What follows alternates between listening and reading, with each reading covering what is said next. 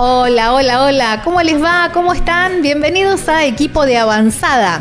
¿Cómo han empezado el año? Ya pasó toda la resaca, ya se acomodaron un poco. Sí, seguro que sí. Algunos deben haber hecho muy bien los deberes, otros a lo mejor desbarrancaron un poquito, pero bueno, ya estamos listos para arrancar con toda la energía este año. Gabi Jatón es mi nombre, Lucas Shombini es quien edita, y mientras esperamos el inicio de las carreras, el inicio de los calendarios de las diferentes categorías, vamos a ir haciendo en este enero un poquito de conocer nuevas historias viajeras que se cruzan con historias de automovilismo, bueno, un poquitito de todo. Y les voy a presentar una nota muy bonita que hicimos en Viajero Frecuente, en otro programa. Él es Guillermo Iacona, Will Iacona, así lo encuentran como Dandy Driver en realidad, y él hizo una travesía de la Ruta 40 en una baquet. Y la verdad que súper interesante, muy desafiante todo lo que vivieron, y bueno, es una muy linda historia que quería compartir con ustedes. Así que, ¿listos? ¿Preparados para viajar un poquitito casi a través del tiempo? Bienvenidos al episodio número 61 de Equipo de Avanzada.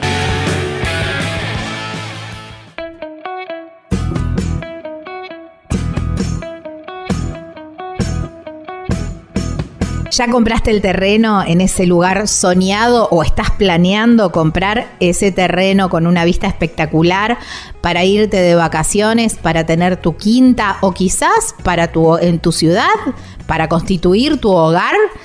Y te falta la construcción, te falta la casa. Bueno, aquí llega la gente de El Picapalo, que te construye así, tac, en un chasquido de dedos, las cabañas de madera, cabañas de tronco. Tienen como un balconcito. No, son espectaculares. Hay un montón de modelos y también hay un montón de medidas de metraje, de metros cuadrados, y también van cumpliendo según tu necesidad y para lo que quieras. Porque a lo mejor lo pensaste para un complejo de cabañas, a lo mejor lo pensaste para hacer dormis en un campo, o quizás, bueno, justamente para tu hogar, para la quinta. Bueno, hay tantas utilidades como personas en el mundo, y las cabañas Picapalos cumplen con todos los requisitos de seguridad, y además duran 1000 años. Te las entregan listas para habitar, así ya en mano, listo de decir, bueno, me traigo mis muebles y ya empiezo a habitar las cabañas El Picapalo. Muy sencillo para contactarse. Podés llamar a este número o por WhatsApp, por supuesto, 3438 41 28 31. En las redes sociales los encontrás como El Picapalo Cabanas, y la página web súper completa. Ahí vas a tener todas las medidas y están los planos. De todos modos, también se pueden hacer modificaciones. Es www.elpicapalo.com.ar. Y me olvidé de avisarte, la llevan a todo el país.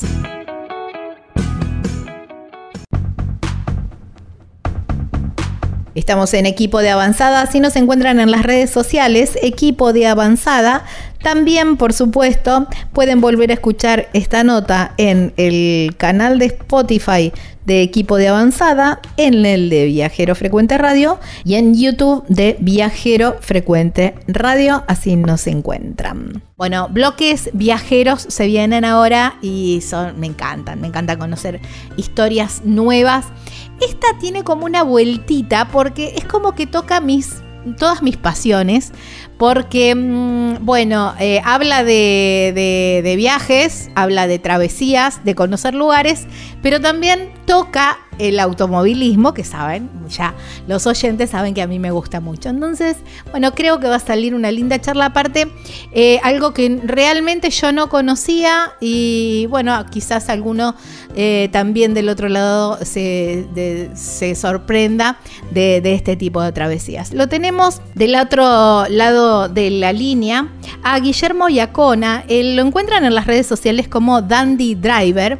Bueno, es un apasionado por el automovilismo, ya nos va a contar un poco, pero anda, está haciendo junto con otros amigos una travesía por la Ruta 40 desde el norte, desde La Quiaca arrancaron, en unas baquets, que ahora vamos a conocer un poco más sobre estos vehículos, porque ustedes seguramente como yo empezaron a googlear a ver de qué se trataba, pero lo tenemos del otro lado de la línea y vamos a saludarlo. Hola Guillermo, gracias por tu tiempo y bienvenido a Viajero Frecuente. Hola Gabi, bueno, muchas gracias por la nota. Bueno, empecemos por el principio. ¿Cómo aparece, cómo llega esta pasión por los autos? Bueno, la pasión la heredé de mi padre, uh-huh. Lo mismo mi hermano más grande, que es uno de los que me acompaña en los viajes, y viene desde muy, muy chico. ¿Tu papá corría o era coleccionista o desde qué lugar vino esa pasión? No, era coleccionista, aunque no tuvo una gran cantidad de autos, pero siempre algún auto deportivo tuvo. Bueno, y mi abuelo alguna carrera corrió con un seudónimo para que la familia no se entere, así que... Ah, era muy típico. Viene en la sangre, sí. Claro, bien, era muy típico de eso. Porque, bueno, hablábamos de automovilismo, pero bien relacionado con los autos clásicos, ¿no? En lo tuyo. Y estás haciendo ahora, y por lo que veo en tu historial, siempre también otras travesías, pero en esta oportunidad en unas baquets. Contanos de qué se tratan estos vehículos que son divinos, me encantan. Bueno, lo primero que haría es definir qué es una baquet, que hay mucha gente que no sabe. Uh-huh. Una baquet es un auto de carrera típico de los años 20 o 30, y el nombre viene, baquet es un término francés que quiere decir tina de baño o bañadera, uh-huh. y es por la forma que adquiría un auto cuando lo alivianaban para correr y le sacaban parte de la carrocería, parecía una bañadera. Y acá en Argentina estaba muy de moda los términos afrancesados a principios del siglo pasado, y bueno, quedó el término baquet, que es muy usado en Argentina, pero no en otros lugares del mundo. Ah, mira. Sí. Que son los autos típicos con los que empezó a correr, por ejemplo, Fangio, ¿no? Claro, pero sí, como mucho para antes. Hacer una idea. Sí, que tienen las ruedas afuera y están alivianados de carrocería. Bueno, uno va totalmente afuera, es un auto totalmente convertible, ¿no? Uh-huh, tal cual, sí. Y un poco, casi una moto carrozada. Casi una moto carrozada, pero bueno, con un poco más de comodidad. Lo que tiene de bueno, hablando con amigos que hacen travesías en moto, es que acá el ritmo es mucho más lento y aparte vas sentado, entonces podés ir apreciando el camino y viendo un montón de cosas que en la moto, claro. por una cuestión de posición de manejo y de tensión es más difícil ver, ¿no? Claro, está bien. Bueno, ¿estos autos son originales de los años 20? ¿Ustedes lo ayornaron, digamos, o le pusieron algún tipo de comodidad? ¿Lo tunearon un poco, digamos, para tener más comodidades? ¿Cómo es que los prepararon para esta travesía? Bueno, sí, los autos están muy preparados para que aguanten estos caminos y poder hacer un raid tan largo. Pero son originales, las suspensiones, las ruedas, motor, caja, diferencial, todo es antiguo. Muchas veces las carrocerías están hechas hace no tanto tiempo, porque son autos que en su momento fueron autos de serie, que después se convirtieron en autos de carrera, ¿no? Y la preparación del auto sí es muy importante, porque cuando uno hace una travesía larga como esta, durante horas a veces estás en medio de la nada y no tenés muchos medios para arreglar o reparar, así que tiene que estar preparado. Claro, yo veía parte de los videos que los pueden encontrar ahí en Dandy-Driver, que bueno, arrancaron la 40, hicieron la 40 desde La Quiaca hasta Mendoza, la primera parte, y bueno, hay una parte hasta llegar a Cafayate que es ripio puro y los autitos se la bancaron bien ahí. Sí, en realidad son autos, mucha gente se sorprende y dice, con estos autos se van a meter en esta ruta, y a todos yo les contesto lo mismo, son autos preparados para eso. Estos autos andan mucho mejor en el ripio y en los caminos de tierra, ¿sí?, que en el asfalto. Mirá. Porque en el asfalto uno a veces quiere ir un poco más rápido y bueno, la tenida de estos autos, la dirección, las ruedas finitas, un montón de cosas que sea mucho más complejo manejar en el asfalto con tráfico que va rápido que solo en el medio de la nada en el ripio, ¿no? Claro. Ah, bueno, mirá. Todo un descubrimiento para mí. Todo un descubrimiento para mí. Y Guillermo, ¿y cómo salió la idea esta de hacer esta travesía? Porque vos ya venías manejando este tipo de autos, ya venías haciendo alguna otra cosa. Sí, yo estoy en el tema de los autos clásicos hace muchos años, uh-huh, y hace ya unos 10, 12 años en el tema de las baquets. Y participando de eventos en los que fuimos agarrando algunas partes de la Ruta 40 o recorriendo la Patagonia, fue surgiendo la charla entre amigos de qué bueno hacer la Ruta 40 entera, y ahí un poco investigamos y encontramos que hay locos de todo tipo haciendo la ruta 40. Hay, sí, en moto, vimos gente haciéndola en Humeari, gente en motorhome. Bueno, hay mil maneras de hacerla y hasta ahora creo que nadie había hecho este viaje en baquet. Así que bueno, tomamos la decisión y mandamos los autos al norte y allá fuimos. ¿Cómo van preparando el viaje, digamos? ¿Tienen determinada cantidad de kilómetros que piensan por día? ¿La ruta siempre es la 40 sin ningún desvío? ¿O por ahí les proponen algún otro conocimiento, de qué sé yo, conocer algún otro lugar y se van desviando? Mirá, la cantidad de kilómetros depende un poco de el tipo de camino que vas a encarar ese día. Más o menos el promedio es de 300 kilómetros por día, que pueden ser más o menos, depende, si es un camino de montaña muy, muy complicado, uh-huh, pueden ser menos kilómetros, y si hay mucho asfalto, podemos hacer más kilómetros. Y la verdad que fuimos con bastante audacia. Yo hice una hoja de ruta poniendo algunas paradas, que era la primera era Cusi Cusi, uh-huh, saliendo desde La Quiaca, y ahí reservamos un hospedaje, pero después en muchos lugares no, porque no sabíamos si íbamos a llegar y también con qué nos íbamos a encontrar en el camino, o si los autos iban a andar bien. Claro. Así que así lo fuimos transitando, ¿no? Viendo día a día. Claro, tal cual. En ese recorrido, lo importante es hacer los kilómetros, hacer el recorrido, o, por ejemplo, qué sé yo, no sé, nombraste Cusi Cusi y decir, bueno, vayamos ahí que tienen ese paisaje que parece Marte tan, tan cerquita, o el geyser, todo eso. ¿Se toman esas licencias para hacer un recorrido por el lugar, por la zona, o al otro día ya arrancan y siguen ruta? Mira, en la medida que podemos tratamos de ir a visitar lugares. Lo que pasa es que van surgiendo cosas que te van retrasando, y entonces en algún momento hay que hacer sí o sí la hoja de ruta. Pero sin dudas lo más lindo del viaje no es el destino, sino el trayecto, ¿no? Uh-huh. Yo cuando veo algún lugar muy, muy lindo o algo fuera de serie, me bajo, filmamos, sacamos fotos, disfrutamos, tomamos algo y, claro, y vemos esos lugares donde uno pasa y que capaz que no vuelve a pasar nunca, claro, más. Sí, tal cual. Sí, siempre te queda la idea de decir, uy, qué lindo este lugar, voy a traer a, no sé, a mis hijos, claro, amigos o alguien, o volver. Pero bueno, no siempre es tan fácil, así que hay que disfrutar en ese momento de estar en esos lugares. Claro, sí, tal cual. Ni hablar de eso, ¿no? En esto de parar y decir, bueno, paramos, nos tomamos unos mates, o no sé, un café, algo, y vamos siguiendo. También aprovechan, si llegan a algún lugar, a probar la gastronomía, decir, bueno, a ver, en este lugar, qué sé yo, en el norte, algo bien típico, algún guiso, alguna empanada bien típica.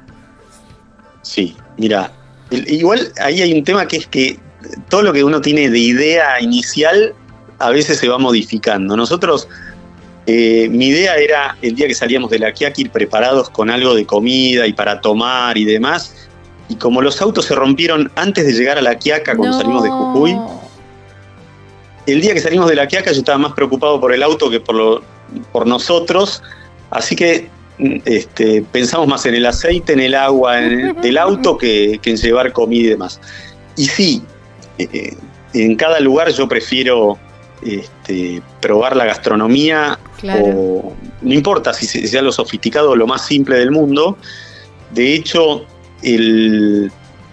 esa primer parada que fue en Cusi Cusi, nos alojamos en unas casas de adobe que tiene una señora que se llama Soledad, que nos atendió de manera súper amable. Muy recomendable ir a dormir al hospedaje de ella.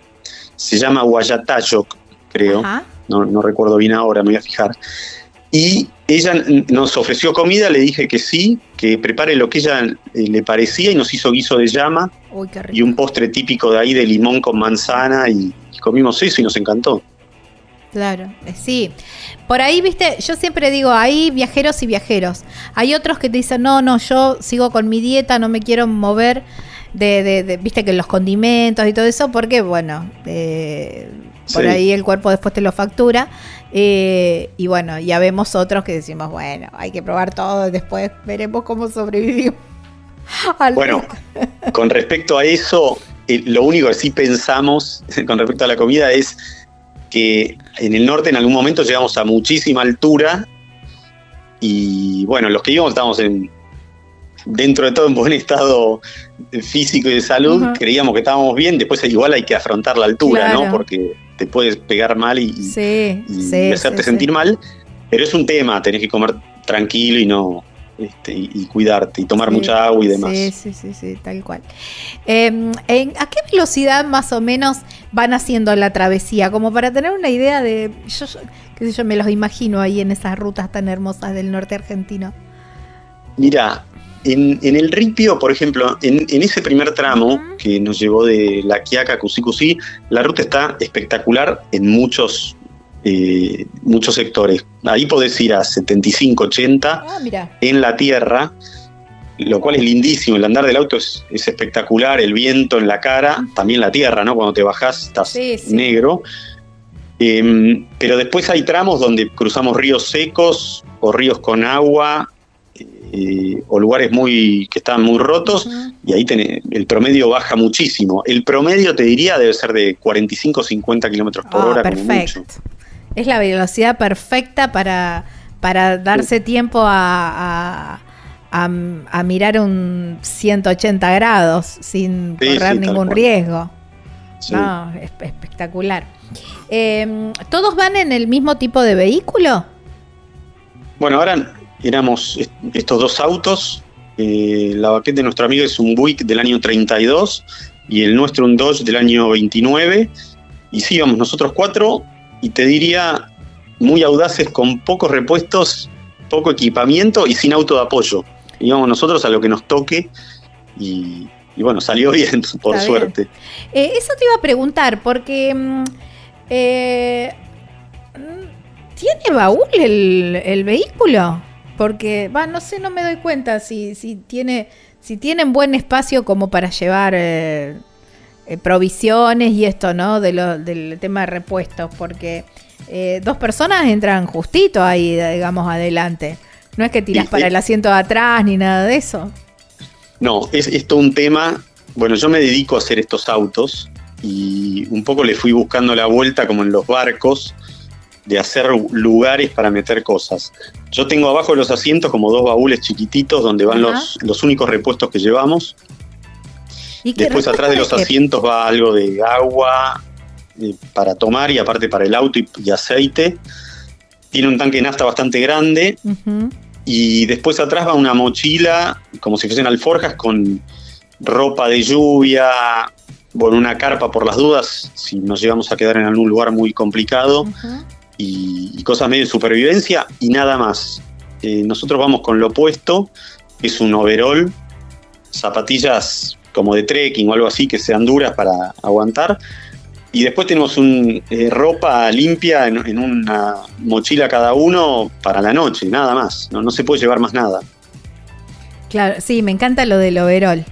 Está buenísimo. Sí, el overol, así corrían los pilotos, nos encanta ponernos eso, pues nos sentimos parte de la época. Y por otro lado, una vez que empezás a usar eso, te das cuenta que lo más lógico es usar eso porque... en la primera de cambio te tenés que tirar al piso abajo del auto, arreglar algo, y si estás vestido impecable, nunca vas a estar impecable arriba de un auto de eso, pero estás muy cómodo trabajando con esa ropa. Sí, aparte, de última, tenés eso sucio y nada más. El resto de la ropa está limpia, ¿no? Imagino que por eso también. Es como, qué sé yo, el guardapolvo de los chicos en la escuela. Lavás el guardapolvo y el resto de la ropa queda limpia. Sí, es nuestro uniforme. Lo que sí es gracioso es que de repente, no tanto en el norte-norte, pero cuando ya llegas a un lugar como Cachi, por ejemplo, es muy turístico, uh-huh. Llegamos de noche y cuando te bajás y está la zona de los restaurantes, parece que bajó un ovni con dos marcianos. Porque... Bueno, ahí está el Omnipuerto también, ¿no?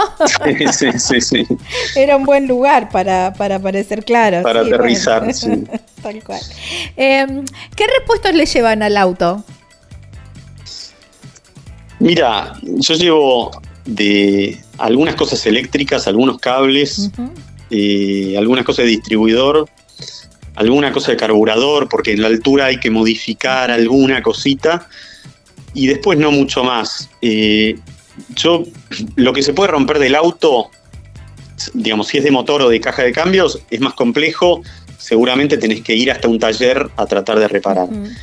Pero nos pasó, por ejemplo, mi auto se rompió la suspensión adelante de un lado y la atamos con alambre y con cámara de camión, ahí en Cusi Cusi, con la ayuda de un señor que vendía leña.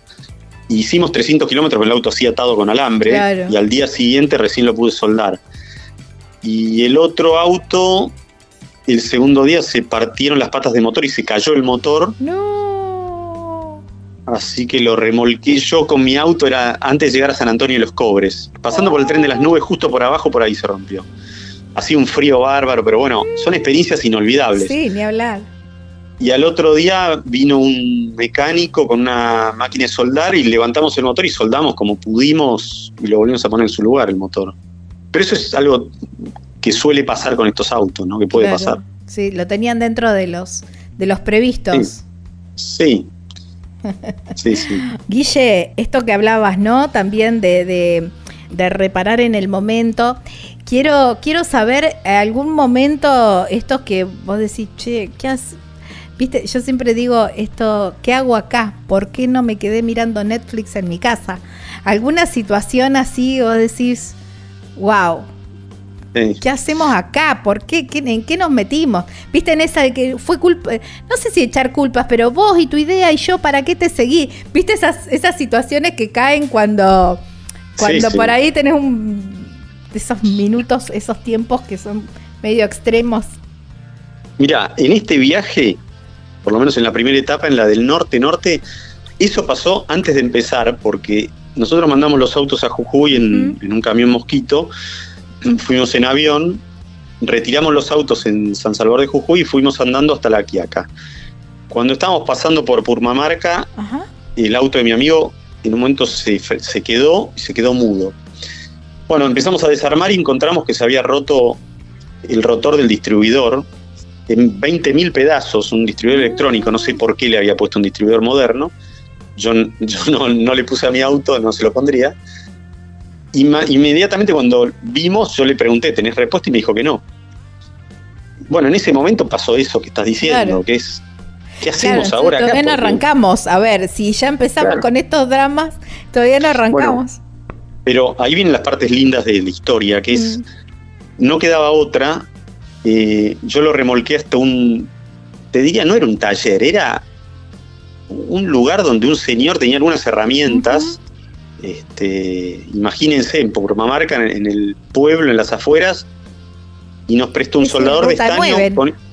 Sí, con eso pegamos, como haciendo una costura, como si fuese que cosés a alguien que se lastimó, los pedacitos de rotor de distribuidor, y después con un poco de pegamento, que para mí está recontravencido, que nos prestaron, y lo pusimos y anduvo, y el auto llegó a Bariloche con esa parte del auto pegada, un milagro. Increíble fue. Y también lo lindo es que los primeros kilómetros vos vas mudo en el auto, porque el auto anda, pero decís cuánto va a aguantar eso pegado. Y a medida que van pasando los kilómetros te vas olvidando, y el cuarto o quinto día, en un momento le dije a mi amigo, mirá el distribuidor cómo sigue funcionando, y nos olvidamos por completo. Y bueno, llegó a Bariloche. increíble. ¡Wow! ¡Qué loco! ¡Qué loco! Estamos hablando con Guillermo Iacona, Dandy Driver, así lo encuentran en las redes sociales, hablando un poco de esta travesía con estos autos clásicos que, bueno, están recorriendo la 40, pero se vienen nuevos viajes.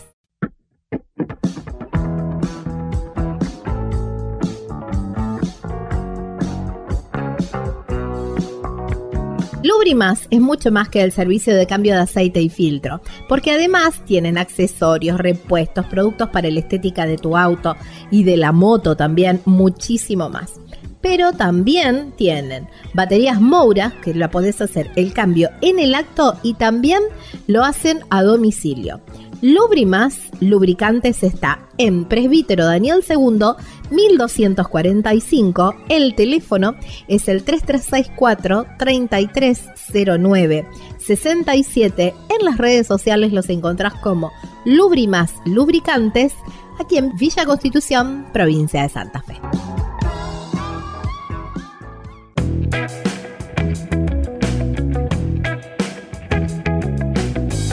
Guillermo Iacona, Dandy Driver, así lo encuentran en las redes sociales. Y nunca se les ocurrió, porque bueno, a ver, desde La Quiaca hasta Bariloche hay un montón, pasan por un montón de capitales también, decir, che, sí, compremos uno y pongámosle uno nuevo. Lo que pasa es que era una pieza difícil de conseguir. Él tenía un distribuidor de un Ford V8 americano. Es una pieza, habría que haberla pedido a Buenos Aires y no había forma. Nosotros vamos pasando de un lugar al otro, sí, podríamos haberla mandado a algún lugar, claro, intermedio, sí, y retirarla, pero bueno, el auto andaba y seguimos jugando ahí. Claro. Está bien, está bueno también, es parte de la aventura ir marchando sobre la cornisa, ¿no? También sí, sí. Es parte de eso. Y después queda, obviamente, y por eso me gusta preguntar estas cosas, porque después quedan como las anécdotas más lindas, ¿no? Esos momentos límites que vos decís, wow, después decís, bueno, ya está. Y yo siempre digo también que el viaje siempre de alguna u otra forma provee. Y vos fíjate, ahí en el medio de la ruta pudieron llegar con un taller que, bueno, les proveyó, o no, o alguien con algunas herramientas, pero que les proveyó lo necesario para seguir el viaje. Sí, esa es una cosa que yo siempre cuento de nuestro país que me encanta, es que donde vayas la gente es súper amable, educada. A veces los que vivimos en Buenos Aires estamos contaminados de muchas cosas que nos alejan de eso. Y realmente el país es espectacular, es fantástico, y aparte la gente es muy solidaria, ¿no? Sí, eso sí, ni hablar, siempre, permanentemente te ven parado y siempre te van a preguntar. Y más, imagino que esos autos que llaman muchísimo la atención, no solamente para preguntar si necesitas algo, pero también por curiosidad, para conocerlos, quizás sacarse alguna foto, conocer la historia de ese vehículo. Sí, bueno, la gente saca muchísimas fotos y yo algo que hago en devolución a la gentileza que tiene la gente en todos lados justamente es dejar a los chicos que se suban, que toquen bocina, claro, les contesto lo que preguntan. Hay gente que no puede creer lo que son los autos, lo que estamos haciendo, y yo hablo con todo el mundo y es parte del viaje, es algo que me gusta mucho eso también. Claro, sí. Yo siempre digo, ¿no?, que uno se convierte, pasa de ser un turista o un...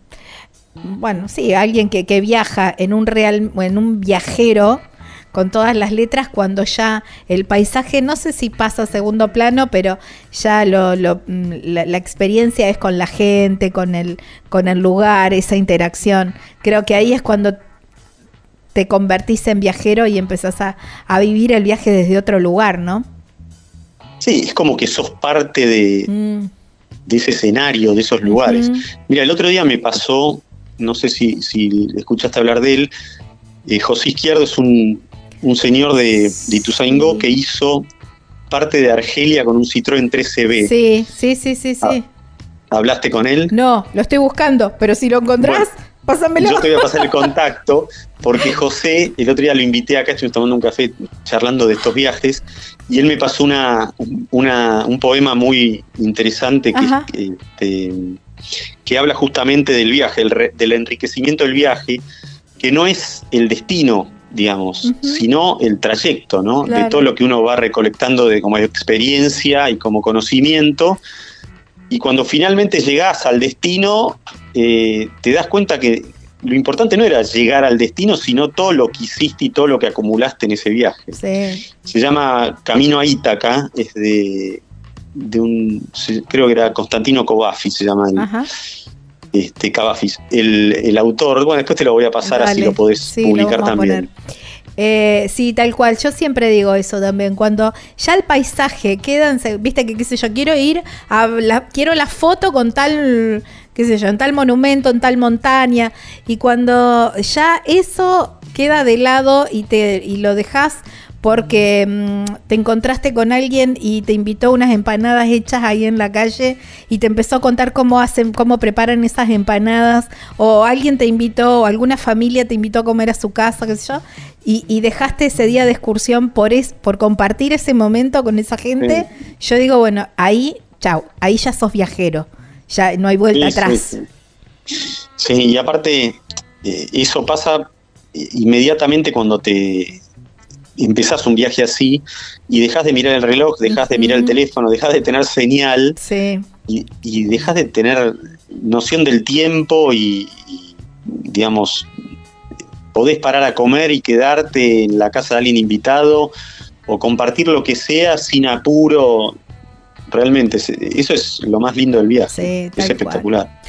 Yo siempre pienso en eso, ¿no? Y siempre doy ese consejo también, si está en mí algo, tengo la autoridad para aconsejar, pero de decir, pará, desacelerá y compartí con la gente, con el lugar, conectá con ese lugar, que eso es imborrable. Sí. Guille, y hablando de esto, de la conexión con el lugar, o de ese, como recién te dije, ese momento de por qué no me quedé sentado mirando Netflix, ese momento que dijiste, la pucha que vale la pena estar vivo. Y yo creo que a mí lo que más me gustó, creo que a mi hermano también, fue trepar el Abra de la Cay a 4.895 metros y transitar ese camino, que es uno de los más altos de Sudamérica, creo, y una de las rutas más altas del mundo. Y hacer esa bajada es algo espectacular, inconmensurable. Después está lleno de lugares lindísimos, pero ese momento de llegar a los casi 5.000 metros y estar ahí fue para mí lo más inolvidable y único, ¿no? Imagino también esto de llegar a esa altura, pensando también en el vehículo, porque bueno, a los vehículos también le afectan la altura. Imagino que también debe haber estado esa sensación de estar ahí cortando clavos permanentemente.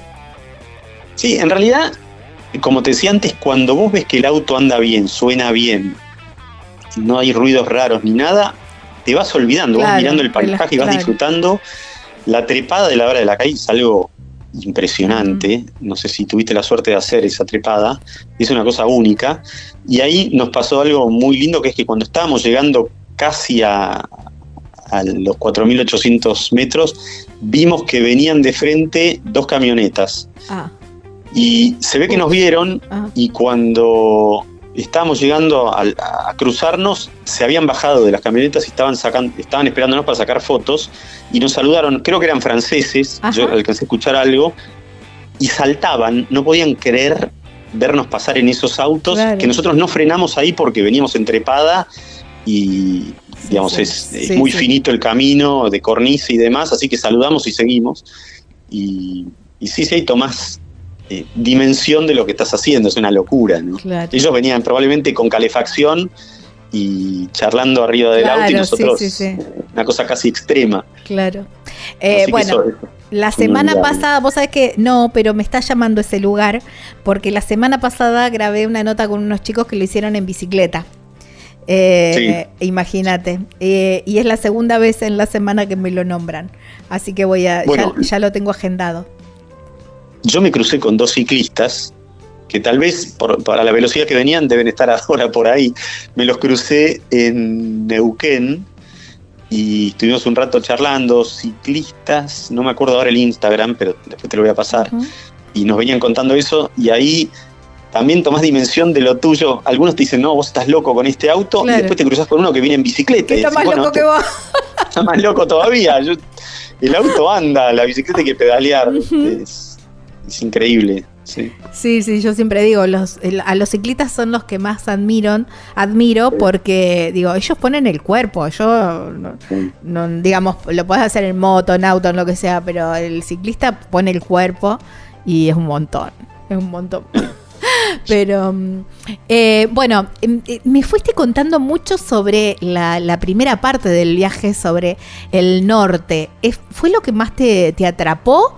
Digamos, porque ustedes hicieron la primera parte desde La Quiaca hasta Mendoza, sí, atravesando lugares increíbles, porque bueno, la 40, aunque después es pavimentada, yo digo, pierde un poco su encanto, pero también la hace un poco más accesible al resto, ¿no? Porque se puede hacer en cualquier vehículo y ya un poco más relajado, o bueno.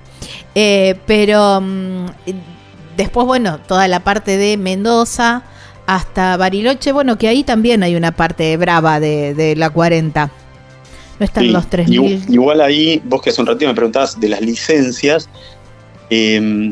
Bueno, llegamos a Mendoza en la primera etapa y dejamos los autos ahí unos días, volvimos a Buenos Aires por trabajo, por cosas. Hicimos alguna reparación mínima en los autos. Yo, entre otras cosas, lo cuento esto porque la gente que escucha estas experiencias, a veces no se imagina, pero yo tuve que cambiar la batería. En Mendoza pedí que cambien la batería porque a la mañana el auto no arrancaba. Le tenía que tirar un termo de agua caliente hirviendo a la batería y recién ahí darle arranque, porque si no ni se movía el auto. Y así que ahí cambié la batería, hice algunos ajustes y volvimos una semana después y seguimos camino a Bariloche. Ahí sí, como vos decías, la 40 es un poco monótona. Y a mí no es que no me guste, me encanta la ruta, como vos decís, hay lugares espectaculares, pero empieza a ser más transitada, claro, y para nosotros empieza a ser más peligrosa y más, claro, más tedioso manejar con estos autos. Pero de la parte sur también hay lugares espectaculares. Hicimos Mendoza, Malargüe. Ahí aprovecho y le mando un gran saludo a Fundo Pacheco de Turismo de Malargüe, es un amigo de hace años de las Baquets, y ahora nos dio una mano. También a Leo Villar, que es mecánico, que ahí nos arregló uno de los autos, que cada vez que paso por Malargüe está a disposición. Qué bueno, eso te queda medio casi que a mitad de camino. Un buen service con alguien que conoce, está buenísimo. Y aparte Leo, que lo conocí en 2016 también, pues me vino a arreglar un auto. Era domingo a la mañana cuando estábamos por salir de Malargüe, y él estaba haciendo un lechón con la mujer en la calle, en la casa, y pobre dejó todo en el fuego y se fue al taller a repararnos a nosotros una cosa, y le mando un gran abrazo a León Capo. Y de ahí fuimos a Chosmalal, de Chosmalal a... Esa parte de Malargüe a Neuquén también hay una parte de la 40 que es bastante áspera, ¿eh? Sí, bueno, está la parte que es cerca de la Payunia, donde están los volcanes, que es espectacular, la parte con el camino que cambia de colores, la verdad es una cosa única en el mundo. Y la ruta ahí sí es dura, ahí nos cruzamos con los ciclistas, y ahí la ruta es muy dura para los autos porque hay muchas rocas y es muy dura la ruta, entonces el auto va rebotando, es mucho más probable que se afloje algo, se rompa algo, pero bueno, pasamos por suerte ahí sin mayores problemas. Ahí está. Bueno, y después ya, claro, la parte de Neuquén, y que es mucho más amigable, y ya un paisaje muy bonito, porque pasaron por San Martín de los Andes y toda esa zona que es tan bonita, ¿no? ¿Esto qué fue, en verano? No, esto fue en junio. Ah, ya, fresco. Ya, bueno, y te iba a contar lo siguiente, me preguntabas de las licencias antes. Cuando llegamos a Las Lajas, en Las Lajas, que bueno, antes pasás por la bajada del río Agrio, que es una cosa espectacular, que hoy la 40, la vieja 40 pasaba por ahí, para poder hacerla te tenés que desviar de lo que es la actual 40 e ir hasta ahí a ver la bajada del Agrio. Y llegamos a Las Lajas, que está la bifurcación, si vas para el lado de Villa Pehuenia, o para Zapala. Uh-huh. Y ahí nos tomamos la licencia y fuimos, yo ya lo había planeado eso, ir para Villa Pehuenia, y tuvimos una suerte inmensa porque había nevado durante 3 días y cuando llegamos justo habían abierto la ruta y manejamos todo el día con nieve. Wow. Hasta Villa Pehuenia, y al día siguiente creo que la cerraron de vuelta porque vino un temporal, así que... Y vos ves las fotos, no se puede creer. Sí, aparte había sol, entonces no hacía frío, pero había nieve por todos lados, manejamos muchísimas horas por la nieve. Así que fue una cosa espectacular. Wow. Y en el barro. Lo que sí, llegamos al hotel y éramos una bola de barro todo, el auto, nosotros... Es un tema porque a veces en el estacionamiento en algún lado tenés que tratar de sacarte de encima el barro y la tierra. Bueno, podés entrar a un hotel. Claro. Bueno, así. Pero estaban con los mamelucos. Te sacabas el mameluco y abajo tenías ropa limpia, ¿o no? ¿O no sí. Es impermeable el mameluco? No, el mameluco no es impermeable. No, este es de una tela tipografa y abajo tenés ropa de abrigo, pero nada más, remera. No tenés... no estás vestido, digamos. Te de vestir, no. Así que, es, cuando llegás así, mojado de lluvia o embarrado, es todo un tema. Llegás muy cansado y tenés que ver dónde tirás toda la ropa y cómo entrás al hotel. Claro. Así que sí. Bueno, después de 14 días de así, condiciones extremas, en todo sentido, desde lo físico, desde lo emocional, desde todos los lugares... Extremo. ¿Cómo es reinsertarte en tu vida en Buenos Aires? Además, Buenos Aires, que es otra velocidad, otro razonamiento, digo, ¿no? Sí, cuesta... Yo en particular trato de vivir en Buenos Aires bastante tranquilo, pero es cierto, el ritmo de la ciudad te lleva a otro nivel de acelere y de vida, y extrañas en algún momento eso de no hay señal, no hay teléfono, no hay horario para nada. Es lindo. Sí, me imagino que sí. No sé, pero a mí me pasa después que hago algún viaje así muy, muy de desconexión, es decir, pará, ¿qué le pasa? ¿Por qué está tan apurado? O pará, a ver, tanto problema por esto, no sé, me lleva mi tiempo reinsertarme. Sí, estos viajes es como que es una pausa en la vida en la que no estás ni en un lugar ni en el otro, no tenés apuro, estás disfrutando de ese trayecto y bueno, son esos días que hay que disfrutar con todo porque tenés el privilegio de estar ahí. Claro, ¿no? Tal cual. La última parte del viaje ya se viene Bariloche, Ushuaia. ¿Para cuándo la tienen prevista? Imagino para el verano, me imagino.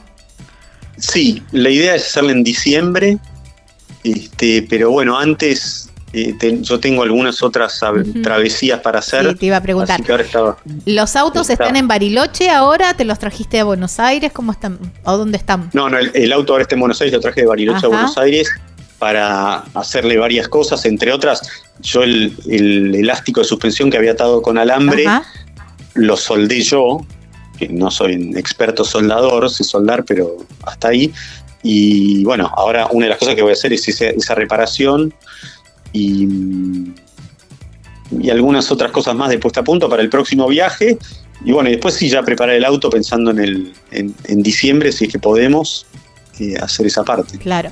Me comentaba justamente fuera de aire que hay un proyecto ahora en este impasse de la travesía de Ruta 40 de hacer otra travesía. Contame un poquito de qué se trata. Bueno, ese es se llama Gran Premio de Baquet. Ahí van unos 60 autos. Wow, viene gente de Europa y Estados Unidos a hacerla y lo organiza una fundación que se llama Roadbook, con la que yo colaboro, sin fines de lucro. Es una fundación que ayuda a gente, a escuelas y a gente del interior, bueno, un montón de cosas diversas. El que quiera colaborar nos puede contactar. Tiene un Instagram, es Fundación Roadbook, y ellos organizan, hacen las hojas de ruta que son fabulosas, hace muchos años ya, y ahora de vueltas al norte. Lo que tiene muy muy lindo el programa este, es que a diferencia de lo que yo hice, que es ir avanzando en una ruta sin poder desviarse mucho como hablábamos antes, en este caso es un programa un poco más turístico y vas y visitas un montón de lugares que son famosos en nuestro país, como las salinas, como qué sé yo, las quebradas de las flechas, un montón de lugares donde que uno, si hace una ruta de punta a punta, capaz no tiene tiempo de desviarse y ir a conocer, ¿no? Claro.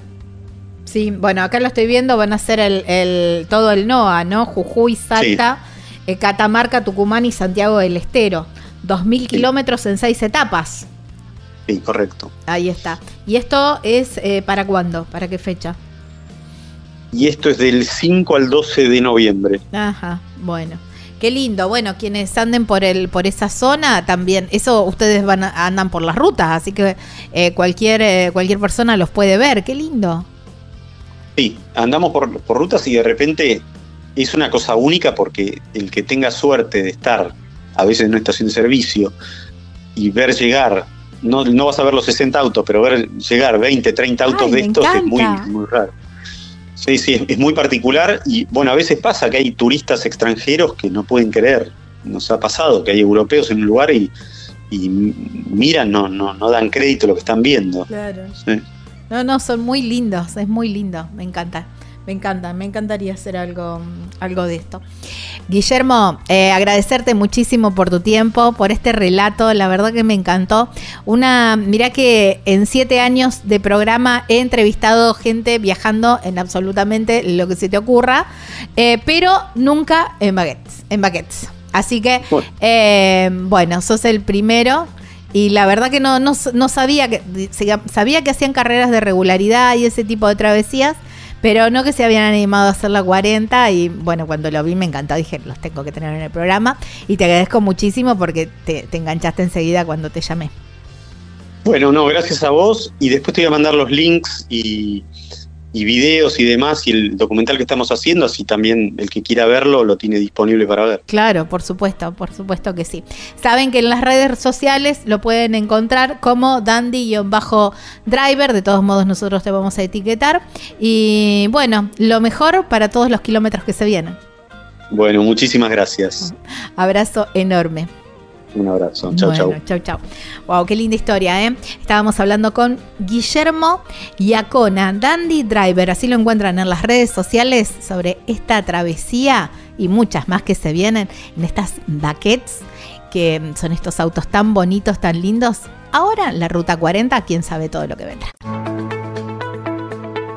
Vos elegí cómo moverte. Nosotros premiamos tus hábitos sustentables con el seguro de movilidad sustentable para autos híbridos o eléctricos y motos eléctricas.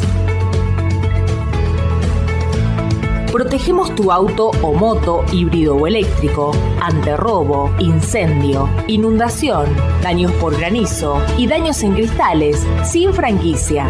Además, contás con un seguro de vida individual y auxilio mecánico por avería o accidente. Si te interesa contratar este seguro, consultá a tu productor asesor de seguros o llamanos al 0800 555 5787.